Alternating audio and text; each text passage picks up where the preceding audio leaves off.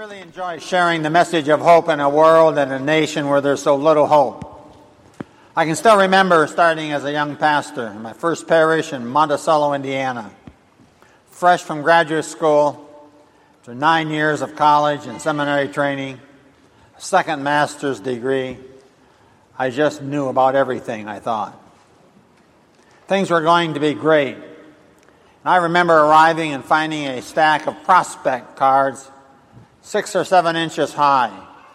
Wow, is that ever a find for a young pastor? I jumped on those cards. I made calls, all home visits. I racked up mileage, hours of prospecting. I talked to some 60 different families. I had promises from 25 of them that they were interested in the next pastor's class that I would hold.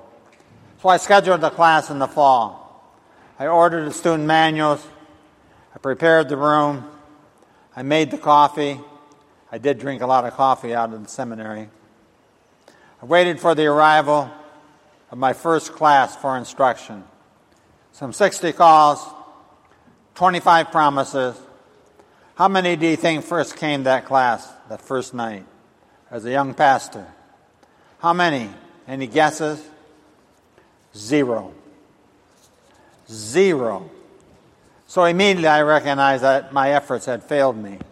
My training had failed me. My enthusiasm to share the hope of eternal life with a world greatly in need took a tailspin. I needed to go back to the basics. I looked into the New Testament. I discovered the early Christians, they didn't have some of the things that we have today. They didn't have bumpers. So they couldn't have bumper stickers. They didn't have witness jewelry, WWJD. What would Jesus do? Or forgiven block necklaces, expression wear T-shirts and sweatshirts. They didn't have super TV pastors with great CD ministries. They didn't even have gospel tracts and the 4 spiritual law booklets to hand out. They didn't even have those motel room Bibles. But amazingly, we read in the Bible, not once a week, not once every couple of weeks, but every single day, people were giving their lives to Jesus, being added to their number. How did they do that? How did they pull that off? They did it by telling other people about the hope that they had, how they were satisfied customers. Every Joe or Joseph, the average Beth or Elizabeth, average Christians going out and saying that this faith that I have, I've tried it, I've put it to the test, it works for me, it will work for you. Simply telling others about Jesus. If you have wondered how you can become more effective in witnessing for Jesus, this passage this morning from First Peter 3:15 is for you. So please take out your sermon notes prepared for you. Please read it with me together out loud. But in your hearts revere Christ as Lord. Always be prepared to give an answer to everyone who asks you to give the reason for the hope that you have. But do this with gentleness and respect, keeping a clear conscience, so that those who speak maliciously against your good behavior in Christ may be ashamed to be. For it is better, if it's God's will, to suffer for doing good and for doing evil. For Christ also suffered once for sins, the righteous for the unrighteous, to bring you to God. He was put to death in the body, made alive in the spirit. After being made alive, he went and proclaimed prison spirits to those who were disobedient long ago, when God waited patiently in the days of Noah while the ark was being built. In it only a few people, 8 in all, were saved through water. Now in this passage, Peter gives us 4 things that we need in order to share our faith or to share our hope. So first of all, in your notes, these are things that we need in order to help the hopeless. If you like alliteration, we have used it twice here. First of all, for essential evangelism, we first need help for the hopeless. And secondly, in your notes, we need to witness in ways that work. Witness in ways that work. So number one in your notes, for effective sharing, we need hope properly focused. Yes, we need a hope properly focused. Look at 1 Peter 3:15. But in your hearts set apart Christ as Lord. Always be prepared to give an answer to everyone who asks you, to give the reason for the hope that you have. But do this with gentleness and respect. The first thing that we need is hope properly focused. See, normally we do talk about sharing our faith, but today we're going to be talking about sharing our hope. Why? Because I believe there's a difference. When we share our faith, typically we're looking backwards. In your notes, sharing our faith tends to look backwards. We look back and say, God created the world and I believe in God. Or God sent his son Jesus into the world to suffer and die, rise again. And therefore I believe in Jesus. Or in the water of holy baptism, God reached down and claimed me as his own child. I believe in God. When we share our faith, we often look back to those important events that formed the foundation of our faith. But in your notes, sharing our hope tends to look forward. We're looking ahead. We're saying to a lost and dying world, here's why I am confident in a world whose future is lacking any real hope. When we are ready to share our hope, we're looking forward. Now, everybody has hopes. Everybody hopes for something. We hope for the economy to be doing well. We hope that someday we'll get a better job. We hope the kids will turn out okay. We hope for good crops and good weather. We hope that we will meet Mr. Right.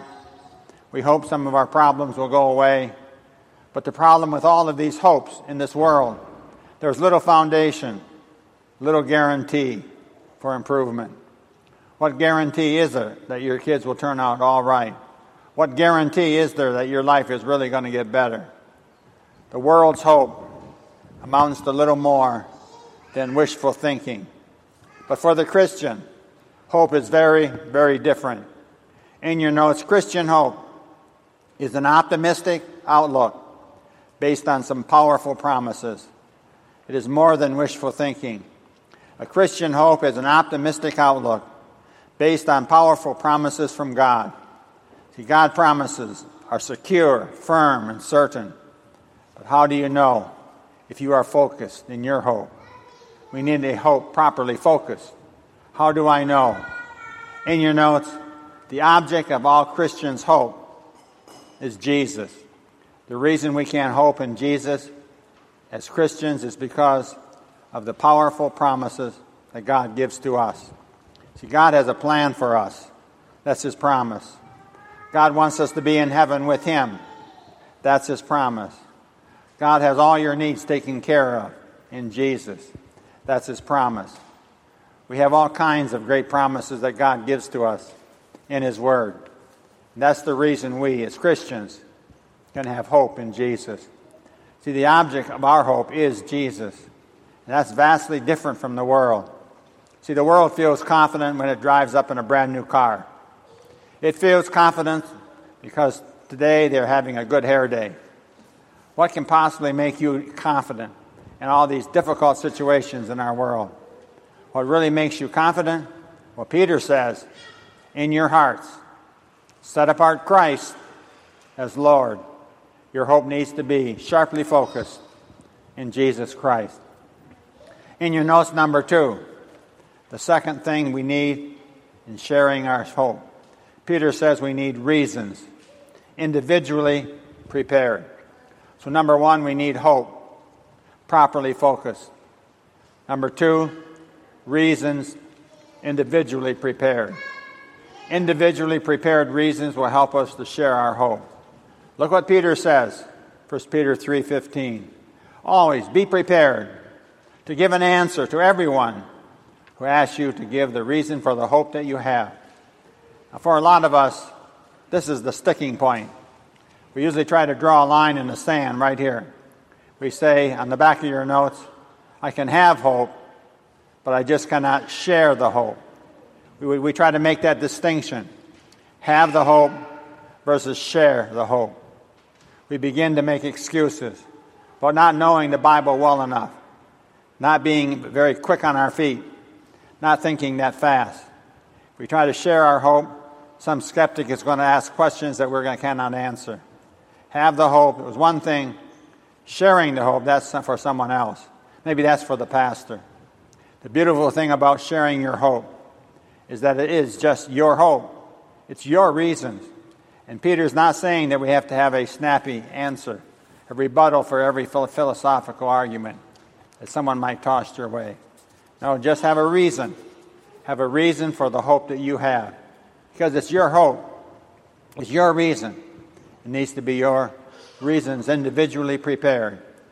So how do you prepare reasons to share your hope? The Christian hope, we said, is an optimistic outlook based on some powerful promises. So the best reasons for my hope, in your notes, the best reason I can give are the promises that mean the most to me.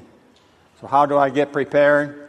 I get a couple of those promises, apply them to my life, my situation, and then you become prepared to share that with someone else.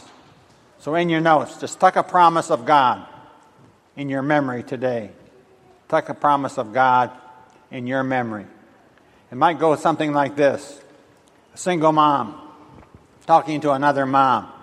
"I don't know what I'm going to do," she says. "All I know is that my kid is out of control. I mean, he's never home. When he's not home, I have no idea what he's doing. I do know that I don't like the crowd that he's running around with. When the kid is home, I can't get him to lift a finger or give me the time of day. All he does is lock himself in his room. He just brought home a terrible report card. It looks like he's really failing. I don't know what I'm going to do. I think my kid just misses his father. Am I the only one who feels that way?" The second mom then says, "Are you kidding? I know right where you're at. No one was meant to be a full-time part of the workforce and then a full-time solo parent as well. I mean, I know what you're going through. I wouldn't spend time with my kid's needs, even if I wanted to, in that situation. I don't have that kind of time. But you know, I just want to tell you this. God tells me that He will be a father to the fatherless. So I'm counting on keeping my child close to God and let God help me father my child. My ex has certainly failed me and my children, but I'm trusting God to help me. Somehow, help my child to grow up. In times of difficulty, I'm just hanging on to God's promises that He will turn out." It can be really that simple and that easy. There are no fanciful theories, no philosophical arguments. None of the early disciples, you see, had theological degrees. You don't have to quote the original Greek or Hebrew text. In fact, if you would say to an unchurched person, "Habakkuk," they would probably say, "Gesundheit." They have no idea what you're talking about. So Peter's asking Christians, always be prepared to give an answer to everyone who asks you to give the reason for the hope that you have. And the best reasons are the promises of God, those promises that mean the most to you. How do you get prepared? You take a promise in your memory today. Number 3 in your notes, the third thing for sharing our hope. We need gentleness. Number 1, we need hope to properly focus, reasons individually prepared, and then we need gentleness, sincerely expressed. Peter again says, but do this with gentleness and respect, keeping a clear conscience, so that those who are speaking maliciously against your good behavior in Christ may be ashamed by their slander. Peter is saying that you don't need a quick wit, a snappy personality, a big hearty laugh.